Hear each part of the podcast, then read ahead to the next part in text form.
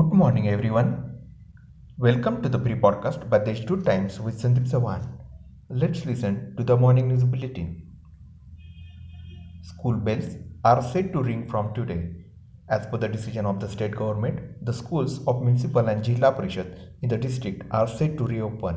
Classes from 5th to 7th will be started in rural areas and classes from 8th to 12th in urban areas by following the standard operating procedures.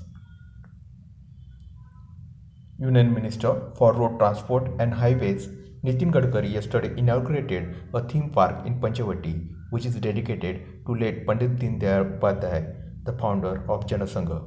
Today, Gadkari is scheduled to dedicate to public a flyover stretch from Naka to Chatra Hotel.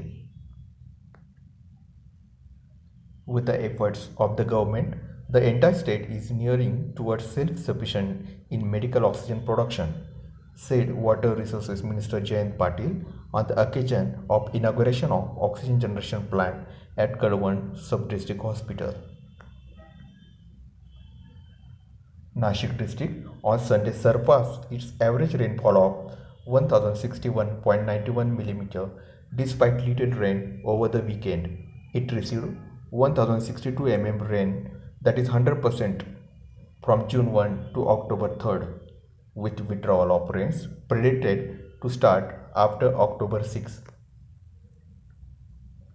About the COVID updates, in a respite, positivity rate in rural Nashik is showing a decline. On Sunday, a total of 12 patients from rural parts of the district found positive, while 71 new cases recorded in the entire district including 54 in Nashik city.